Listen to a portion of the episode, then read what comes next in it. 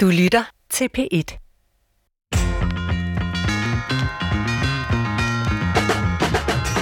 Placebo, del af 10, og betyder jeg vil behage. I lægevidenskaben tales om placeboeffekten, som er den gavnlige effekt, der kan fremkaldes af medicin uden et aktivt virkende stof. Og hvis man bliver helbredt af en kalktablet, og det ikke er kalkmangel, der er problemet, så skyldes det altså placeboeffekten. Det lyder måske som hokus pokus, men det har vist sig, at denne effekt er ganske stærk. Men hvordan fungerer den? Hvordan udnyttes den bedst muligt? Findes den andre steder end i lægeverdenen, f.eks. i psykologien og pædagogikken? Og hvad med den omvendte effekt, nocebo-effekten? Kan man blive syg og dårlig alene, fordi man tror, at noget er skadeligt? Hvis jeg nu lover, at vi bliver meget klogere på den slags spørgsmål i dagens udgave af Brinkmanns Brix, så har jeg forsøgt at udnytte placebo-effekten mest muligt. Jeg tror i hvert fald på det, så velkommen til. Og øh, til retlægger Christoffer Heide Højer. Hvad ved du egentlig helt umiddelbart om det her placebo-begreb? Altså, ikke så meget andet, end at jeg ved, at der er et amerikansk band, der bærer navnet. Ja, det er rigtigt. Og øh, det, det var stort set det, inden jeg lige begyndte at læse lidt op på det. Ja. Men nu har jeg tænkt mig at indlede med en lille, en lille test. Okay. dig, Svend. Nå. Hvis jeg nu, vi leger den leg, at du lider af kroniske smerter i ryggen. Ja. Og så kommer jeg og siger, med den her pille, så vil de forsvinde. Hvad vil dine forventninger være til øh, effekten af, hvis du spiser den pille? Altså, hvis det er dig, som øh, journalistuddannet Christoffer Heide Højer, der kommer med en eller anden tilfældig Og din pille- gode kollega. Og mine gode kolleger, selvfølgelig, ikke mindst. Så vil jeg øh, nok ikke have ret høje forventninger til det. Hvis det var bare en, du ligesom kom med, altså, hvis der ikke stod noget på, eller hvad ved jeg, altså, Okay. det kunne være hvad som helst jo. Hvis det så var, øh, fordi du var på et hospital, hvor en læge i kittel og kommer hen til dig, og du har faktisk øh, været der, du, eller du er der netop af den årsag, at du har brug for hjælp til dine smerter, og du får en pille, hvad vil din forventning så være? Høje. Jeg vil tro, den virkede. Men, men, men hvor- hvorfor? Hvad, Er jeg for autoritetstro? det ved jeg jo ikke. Nej. Men øh, hvis det nu var, at min pille var en rigtig smertestillende, og lægens var en øh, kalktablet, Ja. Hvad tror du, du vil kunne mærke en forskel? Det er jo virkelig hypotetisk nu, men hvad tror du selv, du Altså, opleve? Jamen, jeg ved jo en lille smule på forhånd, så jeg er jo ikke helt uhildet på det her emne. Øh, Jeg har hørt om placeboeffekten fra, fra mine studier, så jeg vil jo nok øh, formode, at lægens pille vil virke bedre end din pille, også selvom lægens pille alene var en kalktablet, altså på grund af den her placeboeffekt, som vi skal tale om i dag. Mm. Det, det, det vil jeg tro. Og er du, øh, kan man sige, så er du selv øh, i godsøjne offer for det, Ja, ja. eller vil være det, Ja, og det vil de fleste af os nok, men hvad, ja. hvad ved du ellers om den her placeboeffekt? Du siger, det er noget, du trods alt har er stødt på på studiet. Ja, altså, jeg synes, det er noget af det mest fascinerende, vi har i psykologien sådan set, det er studiet af placeboeffekten. Man kan sige, det er jo der, hvor psykologien og lægevidenskaben på mange måder mødes. Øh, det er jo den psykologiske del af den medicinske forskning, kan man sige, på, på den ene side. Øh, så når man sender medicin på markedet, og det kan for eksempel være mod øh, corona, så vil man jo gerne sikre sig, dels at der er så få bivirkninger som muligt, samt at medicinen virker signifikant bedre end placebo. Og det er sådan, man undersøger det. Og det er jo simpelthen i sig selv øh, ekstremt relevant at, at, at finde ud af, hvad, hvad det handler om. Men øh, jeg er også lidt interesseret i det bredere spørgsmål om de her placebo-effekter. Altså effekten af, at man tror, noget virker Mm. godt. Måske findes alle mulige steder i vores liv. Altså det ikke kun er, er medicin og kalktabletter, vi, vi taler om, men hvor det i princippet kan være hvad som helst. Og måske også den omvendte virkning, hvis man tror, at noget er skadeligt. Hvad enten det så er øh, noget, vi spiser øh, i dagligdagen, eller måden, vi agerer på, kan det så være skadeligt alene, fordi vi tror det. Mm. Man hører jo ofte den der, at hvis det virker for mig, så kan det jo sådan set, altså så kan du komme med alle dine øh, argumenter, men altså hvis det, min oplevelse er, at det har en positiv effekt, så kan du jo pakke sammen med alt dit, øh, Ja. Jamen helt sikkert, og det er jo derfor, når man øh, udvikler lægemidler og afprøver dem, at øh, det ikke er nok at spørge en person, virker det for dig? Så ja, det virkede for mig, Nå, men så virker det nok for alle. Der skal man jo op og undersøge det på altså, tusindvis øh, af mennesker, dels tjekke for de her bivirkninger, jeg nævnte, øh, men altså også finde ud af, om der er en virkning, som er bedre end den, man kan få øh, alene ved placebo.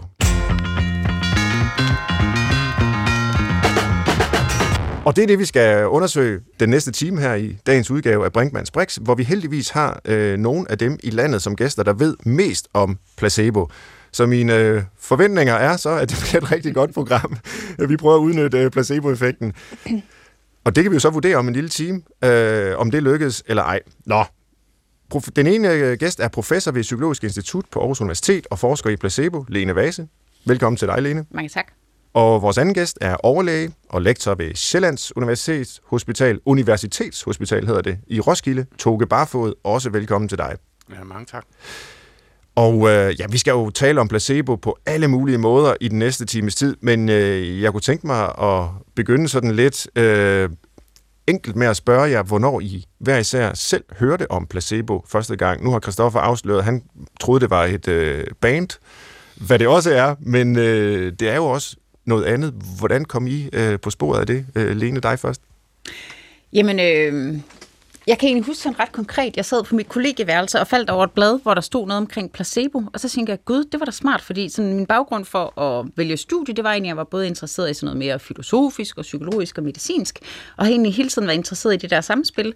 Og så tænkte jeg, nå, man skal jo bare lige finde ud af, hvordan placebo virker, så finder man ud af, hvordan det der samspil er. Så jeg tror, det var sådan der omkring, jeg blev sådan meget opmærksom på, hvad er det egentlig, og hvordan kan det begynde at forklare sådan nogle kropspsykiske sammenhænge. Så altså mødestedet mellem medicin og psykologi, og måske ovenikøbet også filosofi og de her øh, større spørgsmål, det fandt du i placebo. Ja. Ja. Hvordan er du så gået til det? Fordi nu er du jo professor og anerkendt forsker inden for området. Altså, hvordan har hele historien udviklet sig fra, at du sad på kollegieværelset, og så til et professorat? Jamen, øh, jeg var egentlig så heldig, at øh, på vej sådan, i min kandidatstudie, der havde jeg mulighed for at tage til USA til en af de førende forskere på feltet. Der var ikke særlig mange dengang. Øh, men det var sådan lige omkring år 1000-skiftet, hvor øh, National Institute of Health i USA, de satte øh, en stor pose penge af til at blive klogere på, hvad det her egentlig var for et fænomen. Mm-hmm. Så de samlede sådan de få grupper, der var i verden på det tidspunkt, og sponsorerede dem, og så derfra, der tog det ligesom fart med øh, alle de her empiriske undersøgelser. Øhm, og det fik jeg lov til at være en del af, og synes, at det var super spændende, og har egentlig blevet ved med at synes, at det er rigtig spændende, og der er meget mere, vi kan lære og forstå, og det har mange flere implikationer.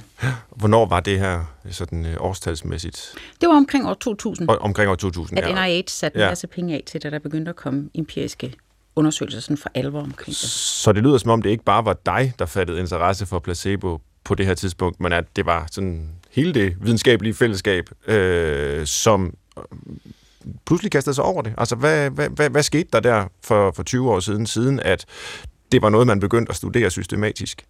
Altså, jeg tror, der var sket det, at man sådan omkring 78, der begyndte man at lave sådan de første sådan egentlige undersøgelser, der viste, at der var sådan øh, neurotransmitterstoffer involveret i placeboeffekter. Så man begyndte ligesom at få færden af, at det her, det kunne man forklare på sådan ren straightforward naturvidenskabelig vis. Mm. Og så sådan op gennem 90'erne, der var der en gruppe i Italien, der havde lavet rigtig mange studier, der begyndte at påvise den her underliggende neurobiologi. Og så begyndte man ligesom at sige, okay, kan vi så begynde at få en bedre forståelse af, hvordan det hænger sammen med det, vi ved inden for antropologi, og det mere etiske, og det psykologiske, øh, og det mere neurobiologiske. Og det var ligesom det, man begyndte at sætte penge af til. Okay, det skal vi høre meget mere om øh, sidenhen, men øh, Toge, bare få samme spørgsmål til dig. Hvornår hørte du om placebo første gang? Øh, Hvis du øh, kan huske ja, det. Ja, ja, ja. Ja, det var også, øh, det var også under studiet i, øh, i sidste del af medicinstudiet, så det har været helt tilbage i, i starten af 90'erne, hvor, hvor der var en uh, dygtig almen mediciner, der, der sagde, at, at en tredjedel af, af behandlingers effekt skyldtes placeboeffekten. Sådan helt generelt? Ja, ja. sådan. Det, og det, det synes jeg alligevel var imponerende, og fik mig til at måbe lidt. Og, ja. Altså, kan man virkelig tro sig raske. Øh, jeg tænker, virker det også, også på kræfter og sådan noget. ja. Og så, øh, ja, og så tænker jeg også ligesom samtidig, ligesom med, når man så også øh, i samme åndedræt siger, at alternativ behandling er, er placebo, så tænker jeg, jamen okay, altså hvis de, hvis de så er meget gode til at, at skabe tro i det alternative miljø, så må, ja, så må man jo på en eller anden måde også, ligesom, hvad skal man sige, respektere det, eller altså hvis det virkelig er rigtigt, mm-hmm. at man kan godt, godt komme så langt med tro, så, så, så jeg fik et, et år der under øh, medicinstudiet, som blev til øh, halvandet, hvor jeg ligesom øh, prøvede at gå litteraturen igennem der i, i midten af 90'erne øh, blev det så. Og så interviewede jeg øh, otte praktiserende læger og otte alternative behandlere om, hvad de sådan kvalitativt interviews, om hvad de tænkte om placebo, og om de brugte det og sådan noget. Mm-hmm. Og ja, så siden ja, så Ja, så har jeg så småt, ligesom jeg nok sige, de, de seneste år, så har, så har det flyttet sig lidt, sådan at jeg mere bare, kan man sige, interesserer mig for, hvordan man får et, et godt møde med, med patienten, og også hvordan man øh, kan give det videre til, til yngre læger. Mm. Ja. Er du blevet bekræftet i det, du hørte dengang, at en tredjedel af behandlingernes effekt i lægevidenskaben skyldes placebo? Øh, nej, øh, det, det er jeg ikke. Altså, den der en tredjedels myte, det er jeg sikker på, at, at Lene også øh, jeg kender de der studier, og jeg mener, det var ham, der hed Beaker, eller sådan noget, der blev... Er det ikke rigtigt, Lene? Jo, det var Henry Beecher, der har ja. fremlagt det, og det blev sådan en ja. misforståelse, der stadigvæk ja. optræder i ja. medicinbøger rundt omkring. Ja, lige præcis. Øh, hvor, hvor, hvor han jo og, og det, det kan godt blive lidt langhåret, men, men på et tidspunkt, jamen, på et tidspunkt synes jeg, at vi skal snakke om det her med, at man bruger placebo-begrebet øh, både i, i klinisk praksis, hvor det mest handler om troen på behandling, og så også i, øh, i placebo-kontrolleret forsøg, ja. hvor det ofte bliver brugt som et samlebegreb for øh, alt, hvad der ikke, kan man sige, skyldes den specifikke effekt af behandling, herunder også sygdommens naturlige udsving, og, eller hvad man skal sige, spontan remission, altså for, for, hvis man siger, altså influenza går jo over, så kan man sige, så vil placeboeffekten være 100%, hvis man ligesom øh, medregner, hvad der, hvad der sker af sig selv. Ja. Og det, jeg har opfattelsen af, at det var det, Beecher øh, øh, ligesom havde lavet i sine forsøg. At han havde bare set, jamen, hvor mange bliver raske i placebo-gruppen. Mm. Ja. Øh, så, øh, så, så det var sådan ligesom for mig at se lidt en misforståelse at sige, at at det skyldes tro det hele, meget af det. Ja. ja.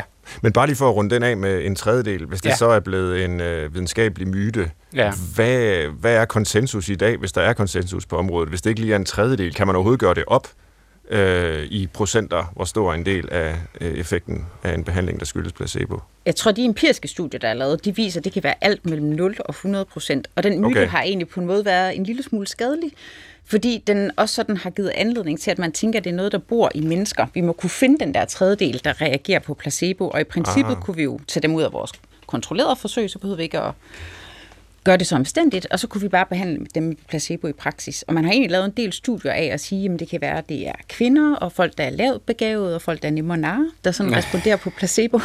og det okay. har man ikke rigtig kunne bekræfte. Men Nej. sådan, medicinale firmaer prøver stadigvæk sådan lidt at prøve at sige, kan vi ud fra nogle parametre forudsige, hvem er det, der er placebo-responder. Og der er rigtig meget, der tyder på, og der er empiriske studier, der viser, at folk, der er placebo-responder i en sammenhæng, er det ikke nødvendigvis okay. i en anden. Så det er sådan, det har fået lidt karakter af, at man tror, det er sådan en faststørrelse, hvad det bestemt ikke er. Ja, nej, for det er egentlig også sådan, jeg har tænkt om det. Altså, når vi taler placeboeffekt, så øh, havde jeg ikke ligesom set det som noget, der er så måske personafhængigt. Altså, det, det, det er placeboeffekten ved den her behandling. Hvad er den? Ja. Men det er jo så i forhold til specifikke grupper, og måske også særlige individer. Øh, men det kan vi måske ikke komme så meget længere med, hvis man ikke kan sige noget om helt generelt, hvad det er for nogle individer. Altså det kan være, at personen i den ene sammenhæng øh, er modtagelig for placeboeffekten, men samme person i en anden sammenhæng ikke er det. Det er det, du... Øh, det ser i hvert fald ud til, at det i langt højere grad ligger i relationen, okay. og i den opfattelse, man har af behandling. Man kan jo godt gå til en type behandling, f.eks. akupunktur for ondt i knæet, og enten tro på det eller ikke tro det på ja. det.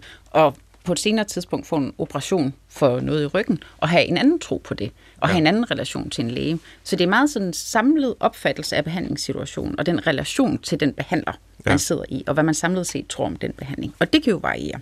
Hvis vi nu ser på selve begrebet placebo, det kan være, at vi skal have nogle øh, sådan mere øh, øh, håndfaste definitioner. Øh, nu talte jeg lidt med Christoffer om det første. Jeg forsøgte at forklare, hvad jeg forstår ved det. Jeg håber, det er nogenlunde overensstemmelse med den, øh, den gældende forståelse på området. Men, men hvad er det egentlig, Lene? Hvad, hvordan definerer du placebo?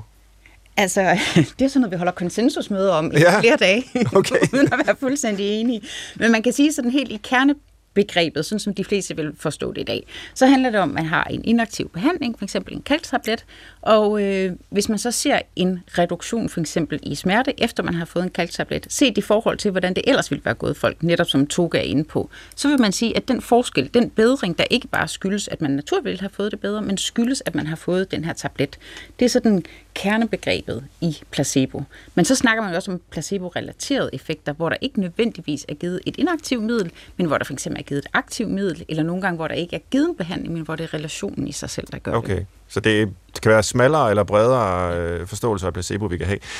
Men der må være, øh, ja, du siger så også, der er konsensuskonferencer, hvor man diskuterer den her slags ting, fordi jeg tænkte allerede på, da du siger, at det handler om en øh, inaktiv behandling, mm. hvor det sådan, du udtrykte det øh, for at vi kan tale om placebo-effekter. Men det er jo netop altså, en behandling, der har en effekt, så hvorfor egentlig sige, at den er inaktiv, hvis det bare er noget andet, der virker i behandlingen, end for eksempel et bestemt medicinsk præparat? Altså det er lige så aktivt, Absolut. Øh, så, som alt muligt andet. Absolut. Jamen, det er, også, altså, det er, jo, det er jo den måde, øh, det her fænomen er kommet ind i verden på. At da vi ligesom fandt ud af, at vi havde egentlig aktiv medicin. Man kan jo sige, man siger jo lidt med et glimt i øjet, at medicinens historie er placeboens historie, fordi vi har gjort alt muligt ved folk op gennem historien, som vi i dag ved, det har ikke en effekt. Vi er heldige, de overlevede. Og hvis de har fået det bedre, var det sikkert, fordi de havde en god relation til behandleren og troede på det ritual, der blev udført. Da man så fik egentlig sådan aktiv medicin, så fik man jo behov for at adskille det lidt. Så placebo er sådan noget, man ligesom har fået skilt ud øh, som sådan lidt et anomalie ja. inde i vores paradigme. Og så er det ligesom blevet den måde, vi har brugt det, når vi tester det på. Altså, når vi fik aktiv medicin, så skulle vi så have sådan noget kalk eller noget inaktivt, vi vil teste op imod. Men det, der virker, det er jo netop alle de her andre faktorer, dem vi hele tiden op gennem historien har brugt i behandling, og som vi jo også i dag i en klinisk kontekst gerne vil have i behandlingen. Og man er jo ved at være der i placeboforskning, at man siger, vi ved egentlig så meget om, hvad det er, der virker ved placebo, så vi behøver slet ikke at give de her placebo-piller eller placebo-behandlinger. Okay. Vi kan bare manipulere med folks opfattelse, fordi det er folks opfattelse, der giver effekten. Mm. Så det er jeg vældig enig i, og okay. det virker jo netop via de samme neurobiologiske mekanismer. Toge Barfod, du var lidt inde på uh, dit arbejde med, med en kvalitativ undersøgelse inden for alternativ behandling. Um, at, at, altså, på hvilken måde er det et velegnet område til at studere og diskutere nogle af de her effekter, vi kalder placebo-effekter? Jeg synes, det er, det er altså ret øh, indviklet. Øhm, det man kan sige er, at jeg synes, øh, hvis man for eksempel vil undersøge en, øh, en mere kompleks behandling end, øh, end en kalkpille, ja. øh, for eksempel, øh, lad os sige, zoneterapi, så kan man jo lave sådan et forsøg, hvor man giver noget rigtig zoneterapi, trykker på de rigtige punkter, og så kan man lave noget placebo-zoneterapi, hvor man trykker på nogle andre punkter under foden. Og så, øh, hvis man så finder ud af, at det går lige godt i begge grupper, så, så kan man vælge at sige, jamen så er det jo bare øh, placebo-effekt, øh, hvis der er nogen, der får det bedre. Og der synes jeg, at sådan en, øh, en mere kompleks behandling, som, øh, som at man får øh, massage under foden, mens man øh, slapper af, og man får snakket sin sygdom igennem med et venligt menneske, som, øh, som kan gøre sygdommen meningsfuld for en. Det synes jeg måske, øh, ja, så, så overser man nogle potentielt øh, aktive øh, øh elementer i, i behandlingen, som, som rækker ud over troen, men øh, som er i den placebobehandlede kontrolgruppe. Så hvis nogle, hvis nogle komplekse behandlinger, der bliver det et, et sværere begreb øh, at kalde det placeboeffekt. placebo-effekt. Og det er jo rigtig spændende eksempler, der kommer på banen her, og jeg får hver gang lyst til at spørge, for eksempel, når det er øh, zoneterapi, du nævner, altså, hvad ved vi så om for eksempel det øh, helt specifikt? Er der en behandling, eller øh, er der en effekt af den behandling, som rækker ud over øh, placebo? Altså, altså, det må jeg indrømme, det, det ved jeg ikke. Det er okay. mere sådan, det var et eksempel, ja. Ja, det er, det er mere sådan, kan man sige, øh, begrebsmæssigt, så kan man komme ud i nogle... Øh, i, folk kan jo ligesom blive meget uenige i, hvordan man skal tolke sådan et, øh, et, et, et placebo-kontrolleret forsøg, hvor man har stukket akupunkturnålen ind de forkerte steder, ja. og så egentlig oplevet den, den samme effekt. Og så kan man sige, så, om, om man så skal sige, at, øh, at, at så skyldes det bare troen, eller om man skal sige, at så skyldes det også nogle, nogle andre ting, at man, øh, som, ja, som sagt, at man har, øh, har snart fået snakket sin sygdom øh, igennem, mm. og, øh, og den måske giver mening for en, og, og man måske også har lært nogle mestringsstrategier. Er det for, for vidt at konkludere, at grunden til, at vi kalder noget alternativ behandling, det er fordi, det er behandlingsformer, hvor den eneste påviste effekt er den, vi kalder placeboeffekten. Og hvis, hvis der var en anden effekt end den, så ville det jo ikke være alternativt. Så ville det være en del af den almindelige lægevidenskab. Er det, er det en måde at, at, at, at se det på? Det, det, det, det vil jeg ikke være afvisende over for at se sådan på okay. det. Det må jeg sige, ja. Og nu har altså, vi, ingen, vi har jo ingen repræsentanter for alternative nej, behandlingsmiljøer her nej. i dag, så, så, men, men Lene Vasa, har du øh, viden om for eksempel zoneterapi? Er der en effekt af det? Bare lige for at runde den af, så lytteren ikke. Øh, jeg skal til zoneterapi i morgen. Øh, tænk, hvis det kun er placebo, de gider da ikke at betale for. Altså, jeg tror ikke, der er særlig gode undersøgelser Nej. af placeboeffekter på zoneterapi. Nej. Fordi netop som Toge snakker om, det er svært at lave, og selv hvis man ja. lavede det der setup, så vil det være svært at blinde. Øh, så det er generelt, altså man, man kan godt have sådan en antagelse om, at meget alternativ behandling, det virker nok via de her placebo-faktorer, men der er faktisk relativt få undersøgelser, der er placebo-kontrolleret, eller sådan positivt har prøvet at undersøge bidraget af placebo-faktorer. Mm. Og jeg tænker, at man samtidig får et lidt øh, skævt skæld måske, hvis man siger, øh, der hvor vi tror, det kun virker via placebo, det er det alternativ. Mm. Øh, og så tænker vi alt, hvad vi ligesom gør inde på hospitalet, det er meget veldokumenteret og meget specifikt. Altså sådan noget som operationer de er jo faktisk typisk ikke placebo-kontrolleret. Og det er noget, man er begyndt at gøre her de sidste par år. Der var to studier lige efter hinanden i Lancet i 2018, og der er kommet nye guidelines også i Lancet i år, omkring at man måske i højere grad skulle placebo kontrollere operationer.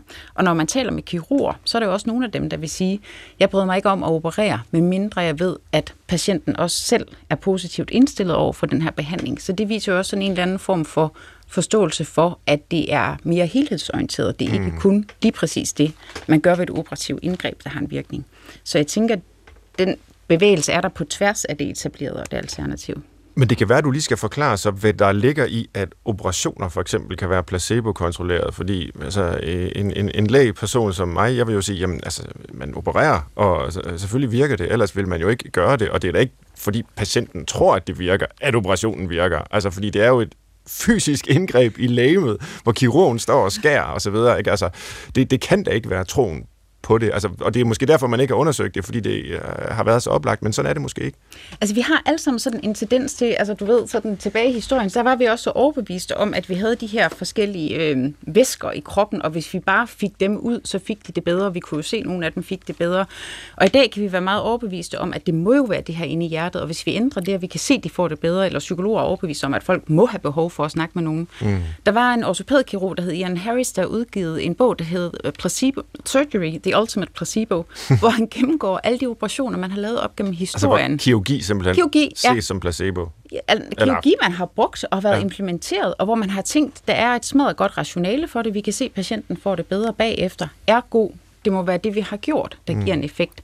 Og så kan man ligesom se, jo bedre man kontrollerer det, jo flere personer, der bliver udsat for det, jo større det kommer op i, jo mindre er effekten. Og det er derfor, man har også ligesom hele tiden tænkt, det var sådan, altså når man umiddelbart kan se, at folk får det bedre, så synes man, det er uetisk at udsætte dem for en placebooperation. Men man begynder at sige, at måske er det faktisk uetisk at operere så mange meget invasivt, når man ikke ved, om den effekt, der er, mm. den skyldes mere end en placebo. Ja. Så nævnte du lige for bifarten øh, det her ord blindet. Ja. Øh, og og det, det skal nok også lige forklares, hvorfor det er så vigtigt at, at have den faktor med, når man kontrollerer for placeboeffekter. Altså i hvert fald traditionelt, når man laver de her dobbeltblinde randomiserede forsøg, så er tanken, at forventningerne skal være holdt stabile i den gruppe, der får det, man formoder, der er det aktive, for eksempel den aktive zoneterapi, eller det, der er den falske zoneterapi, hvor man trykker nogle andre steder.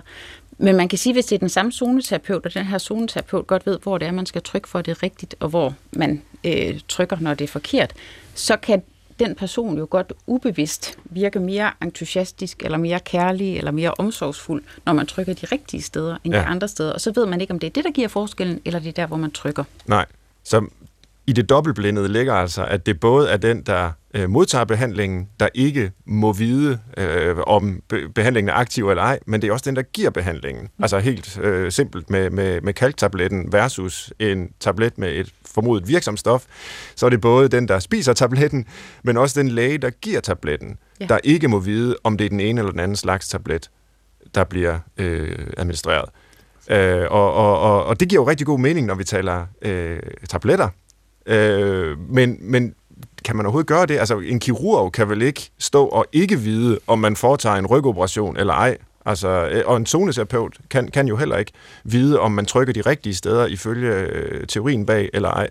Altså zoneterapi er vanskeligt. Akupunktur, der har man faktisk udviklet sådan nogle nåle, øh, der ser ud til at være dobbeltblinde, både for akupunktøren og for øh, patienten. Og kirurgi er faktisk et af de områder, hvor man har meget gode erfaringer med at dobbeltblinde. Nå. Fordi man kan jo godt have en øh, indledende samtale med en kirurg, øh, som er blindet i forhold til at følge op på patienten bagefter, og så er det en anden kirurg, der står, mens patienten er i narkose, og derudover ikke har nogen interaktion med patienten, hverken før eller efter, og på den måde kan komme til at påvirke patientens forventninger ja, i forhold til det. Lene, så gør man så det, at, at man, man simpelthen laver et snit i huden, har man gjort i nogle forsøg, ja. ikke rigtigt? Eller man har øh, i hvert fald øh, pakket det ind bagefter, så at man ikke kunne se, om der var blevet foretaget en operation. Ja, altså der, det, der er sådan lidt forskellige modeller for det, men man prøver egentlig at gøre det så ens som muligt, men at undlade det, man tænker, der er det specifikke ved det her indgreb. Mm. Altså, det lyder jo helt vildt, øh, at man overhovedet kan undersøge tingene på den her måde, at en akupunktør for eksempel ikke ved, om man sætter en rigtig nål i et rigtigt sted eller ej, eller at en kirurg ikke ved, om man foretager en rigtig operation eller ej. Altså, øh, hvilke resultater findes der, øh, når man anvender de her undersøgelser, som måske har overrasket jer? Altså, har man så fundet ud af, for eksempel, at akupunktur faktisk ikke har anden virkning end placeboeffekten. Har man fundet ud af, at der er visse, hvad ved jeg, ryglidelser, eller hvad det nu kan være, hvor der faktisk ikke er andre effekter end placeboeffekten? Ja, altså nogle af de der akupunkturstudier, de viser jo sådan ret klart, at øh, der er en stor effekt ved dem, der får aktiv akupunktur, og dem, der får placeboakupunktur, og begge gru- grupper klarer sig signifikant bedre, end dem, der ingen behandling får. Og så kan man jo så Og de klarer sig lige godt, eller hvad? Ja, der er ikke nogen signifikant der er forskel nogen, på det i hvert fald. Nej. Og så kan man jo sige, som Toge siger, så kan man diskutere, hvad er det? Hvad fortæller det os? Ja. Fortæller os det at rent placebo, eller fortæller os det, at der er rigtig mange faktorer, der bidrager i en ja. behandling? Men noget af det, der sådan virkelig har sådan, øh, givet genklang i forskerverdenen, det var da man fandt der tilbage i 2018, at nogle af de her øh, bypass-operationer, at der var meget store placeboeffekter, og der var ikke nogen effekt ud over placeboeffekten ved det ved nogle af de her stentoperationer. Og der har man fået lov at følge den her patientgruppe til de dør, så man også har mulighed for at se, om der er en forskel på overlevelsesraten. Og det ved man så ikke, om der er endnu, eller hvad? Nej. Nej, uh, det er spændende. øh, Toge Barfod, øh, du er jo læge, og jeg kan huske en gang, hvor jeg havde sådan en øh, løber, løbeskade, et løberknæ, tror jeg, man kalder det. Ja. Og så gik jeg til lægen, og så kiggede han på mig, og så sagde han, jeg øh, har taget en uddannelse i akupunktur. Ja. Og så må jeg prøve at stikke en nål i dig. Og så sagde jeg, ja, det må du gerne. Altså, hvis du tror, det virker, men det, det har vi en formodning om. Og så stak han en nål i mit knæ, og jeg må indrømme, jeg øh, tror som udgangspunkt ikke på alternativ behandling. Mm. Øh, og jeg husker heller ikke, at det hjalp for alvor, i hvert fald ikke sådan fra den ene dag til den anden. Altså, i dag har jeg jo ikke et løberknæ. Nu er det også 25 år siden, det, mm. det skete. Øh, så, så det kan nok ikke tages som et bevis for, at, at det, den behandling virkede dengang. Mm. Men det kan jo heller ikke tages som et bevis for, at den ikke gjorde. Mm. Øh, jeg husker det bare som, at der bredte sig sådan en varm fornemmelse i, i knæet. Mm. Det var ikke ubehageligt, øh, mm. måske endda lidt lindrende. Øh, mm. Men når du sidder som læge Øh, nu ved jeg så ikke, om du praktiserer øh, og anvender akupunktur for eksempel, men, mm. men det er der jo masser af praktiserende læger, der gør. Mm. Eller andre ting. Altså, hvad er egentlig lægestandens mm. holdning til de her komplekse spørgsmål, vi diskuterer? Mm. Øh, der er sikkert ikke én holdning, men, mm. men hvad er ligesom synspunkterne? Altså to ting. Man kan sige det der med akupunkturen der, der der kunne jeg forestille mig, at det måske, du ved, kan give sådan en, en kortvarig smertestillende effekt. Øh, altså nu har jeg ikke mm. så meget forstand på, på akupunktur, men at man får nogle ændrede, kan man sige, øh, smerte, smerteoplevelse. og jeg, jeg vil så personligt ikke selv tro, at du ved, at, at det at sætte nålen ind, sådan ændrer nogle energibaner, der gør, at menisken øh, vokser hurtigere sammen.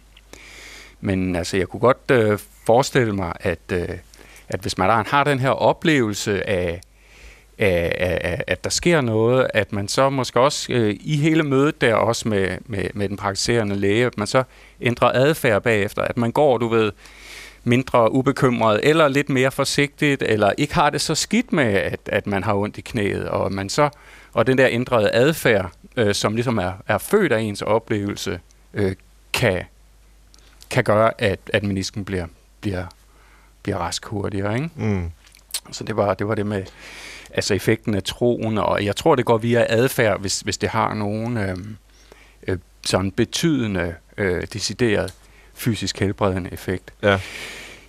og hvordan man så, kan man sige, bruger det i, i, i klinisk praksis, der, der, der tænker jeg bare, at det som, øhm, altså det, som er, er, er utrolig væsentligt, er, at man ikke øh, fokuserer for, for enåret på, på, om patienten nu tror på den her behandling eller ej, øh, men også ligesom tager alle de andre, hvad skal man kalde dem, uspecifikke faktorer af, af mødet med, med behandleren, at, at øh, patienten kan mærke, at man genuint ved vedkommende det godt, og at man som øh, at, at lægen øh, får lyttet øh, til, til patientens øh, bekymringer og, øh, og opfattelser og, og forklare sig i et sprog, hvor det er til at, at forstå, og, og patienten kan mærke, at man er blevet ordentligt undersøgt, mm. og mhm. patienten også ligesom tror på, at nu er der valgt øh, den behandling, eller de behandlings... Øh, måder, der, der, der er bedst for den her pågældende patient, og man måske også ligesom får nogle, nogle håndgreb eller lidt hjælp til, hvordan man kan håndtere og, og leve med, hvis man ikke bliver helt rask. Ikke? At, der, der synes jeg, at alle de her, øh, kan man sige, mm, jeg ved ikke, om man skal kalde dem uspecifikke faktorer, eller, eller, eller effekten af mødet er øh, utrolig væ- væsentlig, og man godt ligesom kan komme til at fokusere for meget på, øh, om man ligesom skal skrue op og ned for forventningerne eller troen på behandlingen. Ikke? Mm. Men hvis vi nu leger med tanken om, at akupunktur eksempelvis ikke har nogen anden gavnlig effekt end placebo, og det kan jo så måske være en øh, rigtig høj effekt, men den er ikke bedre end placebo. Hvordan vil en læge som du, Toge, så ligesom konkludere på det? Skal det så betyde, at det er uetisk at give en behandling, som man ved kun er placebo? Øh, eller skal det betyde, at det omvendt er etisk at give behandlingen, fordi der er en høj placebo effekt? Altså det, det må da være et vanskeligt spørgsmål for en lægestand at tage ja. stilling til, når øh, vi i stigende grad har evidensbaseret medicin med mm. altså behandlingsformer, som, som, som netop mm. bør virke bedre end placebo. Mm. Æh, altså, jeg, jeg tror, at, at mange øh, læger har det som mig, at øh, man ved sgu, altså man, man har ligesom så, du ved, jeg er nu jeg er infektionsmediciner, jeg har rigeligt at gøre med at finde ud af, hvornår jeg skal give folk penicillin, og hvornår man skal holde en pause med antibiotika, og om man kan stole på det her røntgenbillede og blodprøverne og sådan så det, så det er egentlig lidt uoverskueligt for mig rigtigt at vide, om akupunktur kan noget. Øh, så jeg vil sådan, du ved, som udgangspunkt, så har jeg ikke sådan øh, må jeg indrømme, øh, som, som, som Lene også siger, man kan ikke se så meget effekt ud over placeboeffekten, så jeg har ikke sådan super meget fidus til det. Mit sådan, kan man sige, take på det er, at jeg vil prøve at have lige så meget placeboeffekt som den bedste alternative behandler, mm. ved at lytte uh, lige så godt, og ved at kunne skabe en lige så, hvad kan man sige, meningsfuld øhm, forståelse og mestring omkring sygdommen. Men jeg, jeg tror egentlig, jeg tror mange læger egentlig vil sige, at jamen altså, herre Gud, hvis, hvis, hvis folk synes, det hjælper, og det ikke er alt for dyrt, og, og det ikke er farligt og sådan noget, så, ja. så, jamen, så go ahead, altså. Det, ja. Men det er ikke noget, jeg sådan ville anbefale egentlig, men det, det er også fordi, jeg, jeg tænker, at vi kan, vi kan opnå lige så stor placeboeffekt eller uspecifik effekt i, i det etablerede system, hvis vi, hvis vi gør os lidt umage. Ja. Har du en øh, holdning til det her spørgsmål, øh, Lene Vase, altså det mere etiske spørgsmål i, hvis vi har en behandling, som er øh, placebo, og vi efterhånden har ret god viden om, at det er ikke andet end placebo, men, men effekten er høj. Er det så en grund til at give den, eller er det en grund til ikke at give den? Men jeg tænker, det er jo et helt vildt komplekst spørgsmål, fordi hvor, hvor specifik eller uspecifik en effekt skal en behandling have, for at vi giver den? Mm. Altså man snakker jo samtidig om, når vi øh, giver behandlinger inden for det etablerede system, at man har sådan noget, der hedder numbers needed to treat. Hvor mange folk skal have den her pille eller behandling, for der reelt er en, der får en effekt af pillen. Ja. Og nogle gange er de jo ret høje. De kan jo være 9 og 10 og 90. Ja. Og er det så øh, en meget specifik effekt, eller er det ikke en særlig specifik effekt? Og det har vi jo ikke, altså det er der ikke nogen klare linjer for. Vi taler også samtidig om, som om, at alt, hvad vi laver i det etablerede, det er meget evidensbaseret og meget kontrolleret op imod placebo. Det er jo rent faktisk kun farmakologiske behandlinger, der skal testes op imod placebo. Alt andet, vi laver, operationer, dybdehjernestimulering, det skal jo ikke nødvendigvis testes op imod placebo, og det er det jo typisk ikke. Øhm, men jeg tænker, jeg vil gå fuldstændig af samme vej som Togo at sige, der hvor vi ved, vi har specifikke behandlinger, lad os da så endelig tage udgangspunkt i dem, og så samtidig optimere de mere non-specifikke faktorer inden for de behandlinger. Mm. Der var noget, jeg tænkte på, da jeg forberedte mig til dagens udsendelse her, og jeg tænkte sådan uh, psykologien igennem, som jeg nu kender den, øh, og, øh, og kunne egentlig godt finde en hel masse eksempler på, at vi i psykologien har undersøgt noget, der i hvert fald minder om placeboeffekten, mm stort set altid, men bare har kaldt den noget andet. Ja. Altså i arbejds psykologien, der er der noget, der hedder Hawthorne-effekten, for eksempel, som også, det bruges også andre steder, men det udspringer oprindeligt af en undersøgelse, hvor man ville se på, hvad skete der med produktiviteten på, blandt arbejdere på en fabrik, hvis man øh, sænkede øh, lyset. Ja. Øh, og så sad de til sidst nærmest arbejdet i mørke, men blev mere og mere produktiv, uanset ja. hvad man gjorde. Og det kalder man så Hawthorne-effekten, fordi det hed fabrikken. Øh, og, og hvor man jo så mener i dag, at øh, og også allerede dengang, at det skyldes jo simpelthen, at de her mennesker bare blev set. Mm. Altså, der var nogen, der interesserede sig for dem, og det gjorde, at produktiviteten forøgedes, også selvom øh, man forringede deres arbejdsvilkår. Og en anden øh, dynamik, eller ja, mekanisme, den, den kalder vi Rosenthal-effekten, eller Pygmalion-effekten, ikke? hvor en, øh, en, en forsker vil undersøge, hvad der skete, hvis man fortalte lærere, at nogle af deres elever var ekstremt begavet, og andre var det øh, ikke, selvom det var helt tilfældigt, hvilke elever, der, der sad i hvilken gruppe, øh, og så dem, der øh, angiveligt var mere begavet, lærte mere end dem, der ikke var. Øh, selvom de i realiteten ikke var bedre begavet, alene fordi lærerens forventninger spillede så stor en rolle. Altså det er simpelthen man sige, teorien om selvopfyldende profetier. Mm. Det er bare eksempler, og der er givetvis mange flere, er det i virkeligheden det samme som placeboeffekten, eller er det nogle andre, øh, Lene? Ja, det tænker jeg umiddelbart, at det er meget det samme. Altså, man har en eller anden forventning, og man giver sin opmærksomhed til det, og har ekstra fokus på det, og ligesom nærer det, og så kommer der en god effekt ud af det. Ja, og så er det jo i virkeligheden en utrolig bred diskussion, vi har gang i her. Altså, den, den begyndte med, at vi talte om øh, effekten af, af lægemidler, af tabletter, kalk over for et aktivt stof.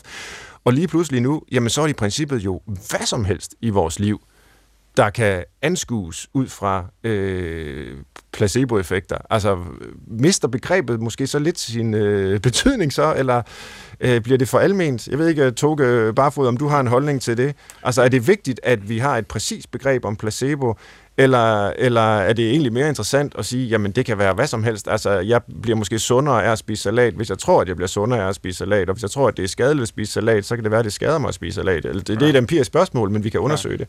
Ja. Altså, det, altså begrebet øh, er jeg ikke så vild med efterhånden. Jeg, er blevet, jeg synes, det er for, det er for gummiagtigt. Og, og jeg synes, det er bedre at snakke om effekten af forventninger, eller ja. eller effekten af mødet med patienten, eller troen på behandlingen. Ikke? Og, mm. og personligt så tror jeg ikke, jeg tror ikke, det er så afgørende for mange af de, altså det her med, jeg, jeg, tror, du, jeg tror ikke, man bliver meget sundere af at spise salat, hvis man tror det, end hvis man ikke tror det. Øh, en, en anden lille ting, jeg også læste en gang om, om placebo, var, at, at som læge, man skal, man, man skal helst ligesom, man skal altid give folk et eller andet, ikke? Det, det er ikke så fedt at sige til dem, der, der, der er ikke mere, jeg kan gøre, eller så må man give dem, når men nu er der noget, du kan gøre, eller, mm. eller man kan give dem et eller andet, øh, øh, noget, no, nogle råd og nogle øh, gode øh, og noget omsorg. Men, men det er der vel folk, der får at vide. Altså, sige, der nu, er ikke som, ja. nu er behandling øh, udsigtsløs, vi sender ja. dig hjem. Og, det er øh, rigtigt. Det er så og så mange dage eller uger tilbage. Lige præcis, lige præcis. Og, og, det, og det synes jeg er godt, at vi kan blive øh, bedre til i, i lægestanden. Det er ikke noget, vi lærer utrolig meget om. Øh, det er ikke noget, jeg lærer utrolig meget om i hvert fald. Mm. Altså, hvordan man sådan bedst, øh, øh, hvad kan man sige, øh, kommunikerer øh, fremtidsudsigter. Det, det, mm. det er helt sikkert, at, at, at det tit, man kan komme til at sige det sådan, fordi altså, man, man skal jo også være ærlig, og, øh, men, men alligevel at prøve at sige det på en, en konstruktiv og, og positiv måde. Øh. Altså, man kan jo enten sige... Øh, øh, jamen der, der er 30 procent, der får de her bivirkninger, eller man kan sige, jamen der er 70 procent, der, der ikke får nogen bivirkninger. Ja. Og, og øh, ja, der, der, der må jeg, jeg vil lige være, være sikker på, at jeg når at sige, hvis det er okay. Selvfølgelig. Du er velkommen. Jamen altså, fordi øh, hvordan kan effekten af det her øh, møde med, med patienten øh, have en virkning, ikke? Altså, altså ja. folk, at folk kan kan blive meget mere trygge omkring deres sygdom, i stedet, altså du ved, herregud, hvis det er bare en revne i menisken, der, der niver lidt, så kan jeg sagtens uh, leve med det, frem for at jeg ligesom tænker, at der er et eller andet galt, og det bliver nok bare værre, ikke? Mm. Så, Så, så, så tankerne om, omkring en og, og forståelsen af, af sygdommen, synes jeg er meget, meget vigtigt. Og noget andet er, at et, et godt lægearbejde vil jo også typisk føde i øh, bringe frem til bedre adherence eller compliance. Altså, ja, vi hvad, ved jo, hvad, ja, hvad vil det være på dansk? Jamen altså, i, altså at folk ligesom øh, følger de råd, de får. Ja, ikke? ja. Og tager medicin. Vi ved, der er masser af medicin, der bliver udskrevet, som, som aldrig bliver taget og øh, altså fysioterapeutiske øvelser og øh, løbetræne og sådan noget. Jamen altså, folk har ofte meget svært ved at, at, at gennemføre øh, lægens øh, gode råd, ikke? Ja. Og der, der, der vil jeg sige, der, det er jo igen ligesom, det handler om troen på behandlingen, men det handler jo også meget om, ja, om, om hele, kan man sige, mestring og, øh, og, og, og om man, øh, om, om man føler, at det nu også er den rigtige behandling, og patienten har forstået ens problem. Så på den måde, så har mødet mellem læge og patient kæmpe stor betydning, også for effekten af den specifikke behandling, simpelthen fordi det er afgørende for, om behandlingen bliver fuldt. Hmm. Line Vase, jeg vil gerne spørge dig til øh, medicinalindustriens øh, forhold til placebo i dag, øh, for det er noget med, at placebo også er blevet et problem. Øh, hvis jeg nu siger, don't be too nice, hvad dækker det så over? ja, det er et godt spørgsmål. Altså jeg tænker, hvis det du sådan ligesom spørger ind til, det er, at man sådan over de sidste 20 år har set i hvert fald sådan i smerte- og depressionsforskning, at øh, placebo responsen, den ukontrollerede, der hvor man både har det, de naturligt ville få bedre, og også det, de får efter placebo, er den simpelthen stigende. Og hvis man ligesom er sat i verden for at vise, at noget har en effekt ud over placebo-responsen, så bliver det jo alt andet lige sværere, hvis den øh, vokser. Øh, så det er noget, der er blevet samlet mange kloge hoveder om og brugt mange penge på at finde ud af, hvad er det egentlig, der sker her. Øh, og man ved det faktisk ikke. Øh, man ved ikke præcis, hvad det er. Er det fordi, man har udliciteret mange studierne til Afrika og Østeuropa, hvor man ikke har samme adgang til øh, et sundhedsvæsen, som man har herhjemme? Er det fordi, man har en anden måde at rekruttere folk på? Er det fordi, man har øh, reklamer i amerikansk fjernsyn omkring medicin, der mm. ændrer folks holdninger, når de går ind i det? Øh, men det har blandt andet ført til, at nogle medicinalfirmaer tænker, at øh, det er måske fordi, vi er for flinke ved dem, når vi er inde og teste dem. Ja. Så de begynder at træne folk i at ikke være så flinke, når de kommer ind i de her forsøg, fordi de tænker, at det kan være, det får placeboeffekten til at øh, blive mindre. Ja, ja. Men mange af de her ting, de er sådan lidt baseret øh, på folks mavefornemmelser, mere end på empiri. Ja. Så der er faktisk ikke rigtig noget, der viser, at øh, det nødvendigvis gør det. Og det, der sådan er hele tricket med placebo et eller andet sted, det er, at det tapper jo ind i nøjagtigt de samme øh, mekanismer som medicin langt hen ad vejen. Altså når man kan for eksempel få smertelindring hvis, øh, ved placebo, så kan det jo være på grund af endofiner, øh, som man kroppen selv frigiver, og som man ellers kan få udefra med et medicament som morfin. Øh, så det tapper ind i de samme mekanismer. Så i det, man prøver at mindske placeboeffekten, eller fjerne dem, der responderer på placebo, så responderer man, altså fjerner man faktisk også dem, der responderer bedst på den aktive behandling, mm. fordi det er de samme mekanismer, de virker ind igennem. Så den difference mellem placebo og det aktive stof ser ikke nødvendigvis ud til at blive bedre. Så det er sådan vældig kompleks, og det tapper faktisk lidt ind i det, Toge sagde. Man kan have sådan ja. lidt en tendens til at tro, at det bare er... Øh, additivt, altså det ligger bare oven på hinanden effekterne, mm. men det er der faktisk ikke rigtig noget, der tyder på. Det gør, det ser ud til, at det er meget mere interaktivt, så de non-specifikke faktorer påvirker de aktive faktorer, så man kan ikke bare sådan adskille dem. Ja, øh, men, men det er godt nok uh, interessant, det her med, hvis placebo-responsen er stigende, fordi man taler jo ellers meget om, og nu er det udelukkende min lægmandstolkning, at vi bliver mindre og mindre autoritetstro. Mm. Folk bliver mere og mere individualistiske. De tror ikke længere på, hvad eksperterne siger i samme grad som før. Og øh, så det her tyder på, at det er simpelthen ikke rigtigt. Altså fordi hvis placebo-effekten bliver større, så må det jo være fordi vi sådan set, i højere og højere grad tror på, at det vi bliver tilbudt af sundhedsvæsenet og dets autoriteter, det kan vi godt regne med. Måske, det ved vi faktisk ikke. Altså, det, det skal også tages lidt med et grænsalt. Altså, det er ja. vist inden for nogle lidelser, øh, men det er jo ikke okay. vist alle steder. Nej. Så vi må sådan vente og se, og noget af det, der viste, at det var stigende, var også måske påvirket af, at det var nogle meget store forsøg, man kørte i USA. Så det kan jo også være, at man rekrutterer folk anderledes. Altså der ser jo også ud til at være blevet lidt en industri omkring folk, der er gode patienter, der ringer ind og hører, mm. øh, hvad skal der til for at opfylde kriterierne for at deltage i det her forsøg, og så har de pludselig det, eller de har pludselig noget andet. Så det kan også, altså det behøver ikke kun at være den generelle befolknings forventninger, det kan også være den måde, man rekrutterer folk ind i forsøg på.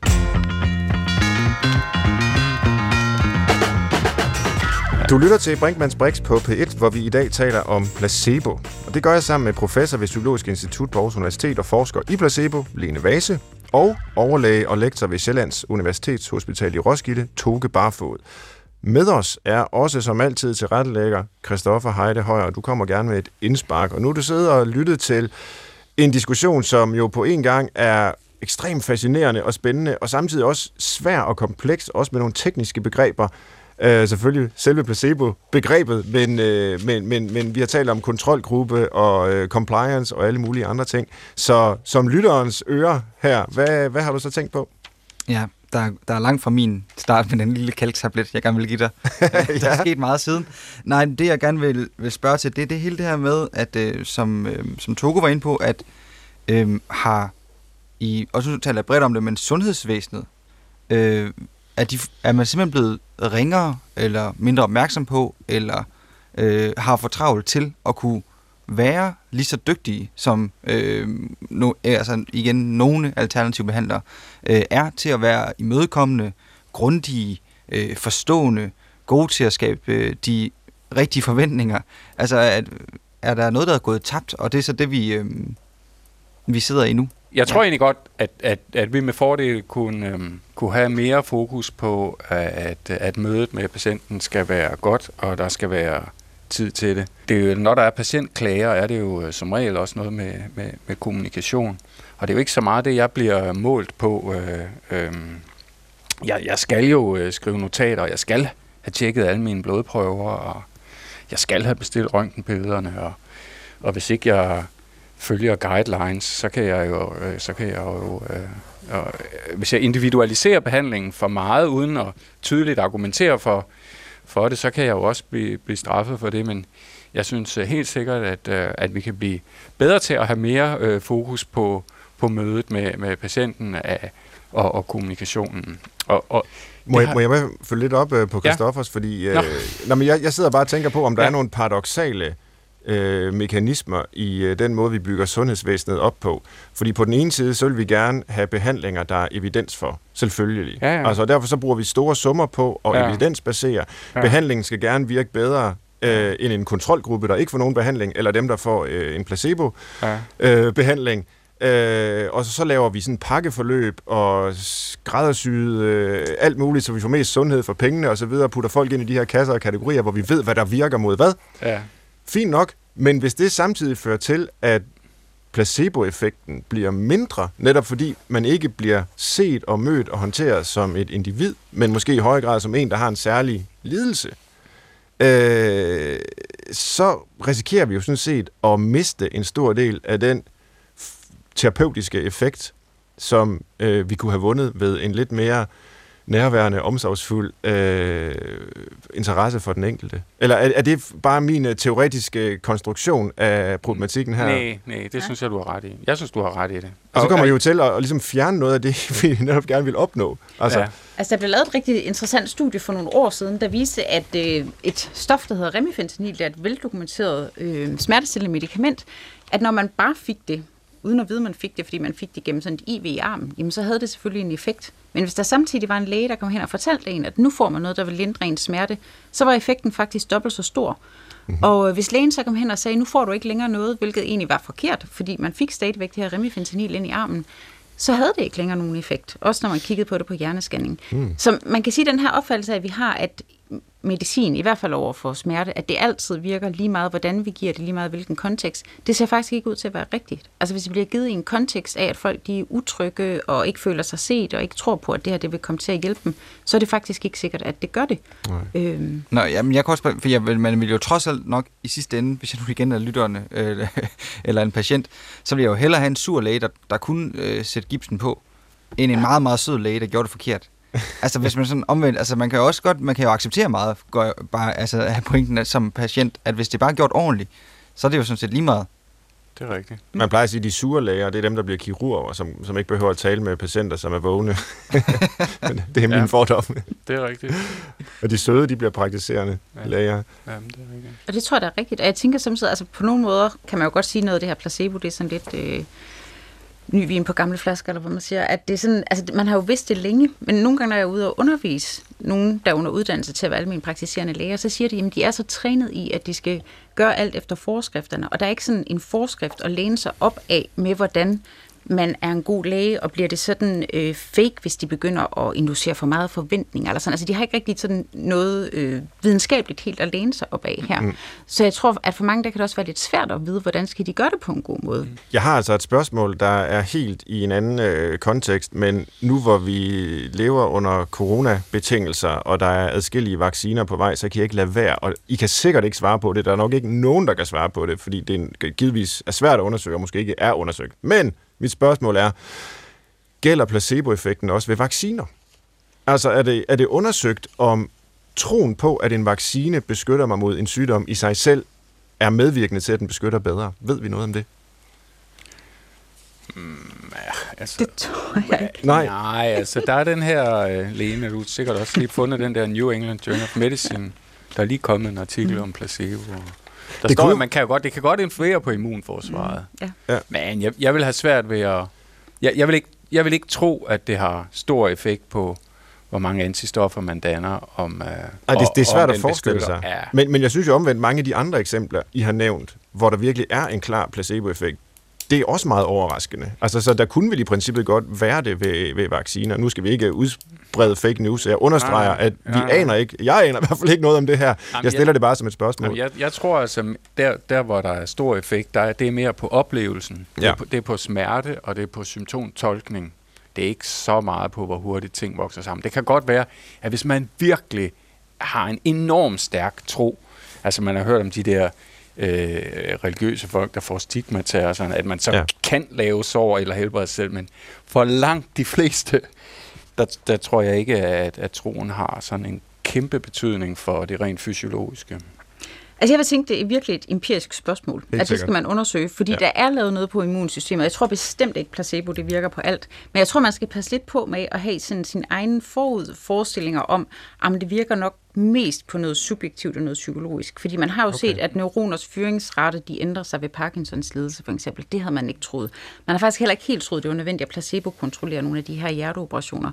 Så jeg vil tænke, at det vil være rigtig godt at gå empirisk til værks. Når det så er sagt, så på den sidste verdens smertekongres, vil jeg se, der var der sådan en yogastation om morgenen, hvor der var så en læge, der kravlede hen over gulvet til mig og sagde, at han havde hørt mit oplæg om placebo, og han kunne godt tænke sig at lave et forsøg med, med p-piller, og man ligesom kunne, kunne i dem, og det så vil virke.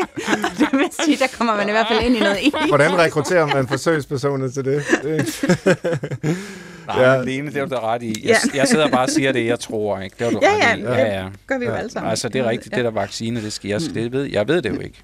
Men det er interessant. Kan vi øh, måske holde fast her mod slutningen? Vi skal til at runde af lige om lidt, men altså det Toga er inde på, når det drejer sig om at øh, skabe den bedst mulige øh, medicinske praksis, og det kan også, altså også være den psykologiske praksis, hvor vi måske ikke har ret meget andet end placebo og, og, og bringe i anvendelse. Altså gamle dyder, venlighed, grundighed, troværdighed, den slags, er det i virkeligheden det, vi skal fokusere på, selvom du var også inde på det, Lene, det er svært at undervise i, det er svært at gøre til øh, sådan nogle evidensbaserede programmer, men er det i virkeligheden det, der er den bagvedliggende faktor her i, ved mange af de eksempler, vi har været inde på? Ja, det tænker jeg. Jeg ja. tænker, det er sådan helt det basale og det grundlæggende, som samtidig er blevet trængt lidt i baggrunden af, at vi har lavet så mange fremskridt, mm. som har været rigtig gode fremskridt på det helt specifikke. Ja, det, det synes jeg også, der, at, at der skal være plads til at, at høre på patienten og turde individualisere behandlingen og, og forklare den ordentligt. Og Godt, men øh, det var jo på en måde en meget øh, optimistisk øh, måde at slutte på og sige, der, der er håb endnu, og Øh, der, der er masser, som vi faktisk ved og har gjort længe, som vi øh, kunne give fornyet opmærksomhed. Men det aller sidste, vi skal, det er at formulere en liste, fordi det gør vi altid her i programmet. Tre gode råd til at misbruge placebo-begrebet. Har I så nogen, så skriver jeg dem ned. I kan bare byde ja. ind hvis I, Lene, hvis I tør. Lene, vil du starte med et, så kan jeg tage et. Ja, I kan tage et på skift. Ja, altså en måde at misbruge det på, er i hvert fald, at det, sådan, det kan forklare alt. Det kan forklare alt. Ja. All Nej, det troede jeg næsten lige, det kunne. Nej. Efter det her. Jamen, jeg har også et rigtig fint uh, misbrug her. Hvis man, man kan sige som det, jamen, altså placebo, det har jo en kæmpe betydning, så jeg udskriver altid et eller andet medicin. Jeg skriver altid ja, okay. en recept. Mm. Jeg giver altid noget. Ja. Nu noterer jeg, det, det, det har jeg faktisk ikke tænkt så meget i de baner, men, men øh, det kan Nej. jeg godt se er ja. en, øh, en stor risiko, altså hvor man egentlig det, vil ja. udsk- ja, udnytte den mest muligt, og så udskriver man bare et eller andet. Ja. Ikke fordi det et eller andet virker. Ja men fordi placeboeffekten virker. Ja. Så kan man måske lige så godt bare puste på patientens knæ, mm. øh, så slapper man for at tage en pille, ligesom forældre gør, når deres børn er slået, så det er jo også placeboeffekt. Ja, det ved jeg ikke. Om Må vi regne med? Eller, det der, ved jeg ikke, om det er. Der er vel ikke nogen aktiv behandling i at blive pustet ja, på knæet? Jo, sådan at få stimul... Jo, det ved jeg ikke. Det kan, kan der nu godt være, tror jeg. Nå, okay. vi ved det ikke. Jamen altså, man lige stimulerer nervebanerne rundt om et sted, der gør ondt. Det tror jeg godt kan, kan gøre, det gør mindre ondt. Okay. Jeg har altid tænkt på det som placebo. Ja, men, men det er det selvfølgelig også. Jeg lærer noget det er det jo også. Ja. Hmm. Er der flere øh, bud til listen? Det kan forklare alt, og man skal altid udskrive noget for at udnytte placeboeffekten, når man er læge. Og så den modsatte, at det er bare fake. Altså, der er ikke nogen rigtig virkning ja, i det. det er fake. Ja, det, det var også et af mine... Så har jeg en anden her. Ja. Uh, det bliver så 3B. Ja. Al, mm, altså, alternativ behandling, det, det, er kun, det er jo placebo, så værdien af det, eller effekten af det, er proportional med, hvor meget man tror på det. Hvis man virkelig tror på det, så virker det også mega godt, og hvis man ikke rigtig tror på det, så, så virker det ikke. Det tror jeg også er en fejl. Ja, fordi sådan er det ikke nødvendigvis. Nej. Det kan være sådan, ja. men det vi, tror kan, jeg ikke. vi kan ikke vide det. Nej. Ja. Glimrende liste. Øh, du ser ud som om, du har et punkt ja. Jeg har nemlig lige en. Ja, du skal altså, få lov. Ja, så får vi fedt altså, altså, altså, altså mødet med, med, altså hvis det ikke er selve pillen, øh, der virker, så er, det jo, så er det jo mødet med patienten, og den virker gennem tro. Ja. Så, så alt det her med øh, øh, sygdomsforståelse og sympati og sådan noget, det betyder ikke så meget. Det, der betyder noget, det er, om jeg kan få patienten til at tro på behandlingen. Mm. Det er ikke så vigtigt, om, hvad, hvad de ellers tænker om deres sygdom og hvordan de lever med det. Og det er en myte? Eller en ja, det, ja, det ja. mener jeg. Ja. Det bliver en lang liste, men øh, det er gode punkter, så tak for dem. Og tak til lytterne, som har lyttet til Brinkmanns Brix på B1 her i dag. Mine gæster levede absolut op til mine forventninger, så tak for det til Lene Vase, professor ved Psykologisk Institut på Aarhus Universitet og forsker i placebo, og til Toge Barfod, overlæge og lektor ved Sjællands Universitetshospital i Roskilde. Til rettelægger Christoffer Heide Højer leverede som altid en excellent øh, præstation. Så også tak for det til dig, Christoffer. Og øh, ja, lytterne må så vurdere den samlede præstation her under min, hvis I vil. Og man kan i hvert fald skrive til os på brinkmansbrix.dr.dk. Vi tager gerne imod programforslag. Jeg hedder Svend Brinkmann. Vi er tilbage om en uge. Tak for i dag.